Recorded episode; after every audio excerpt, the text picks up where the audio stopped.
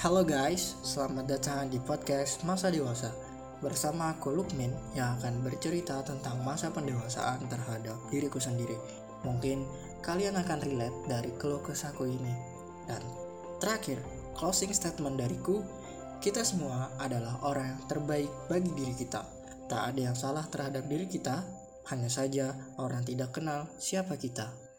And welcome to my podcast.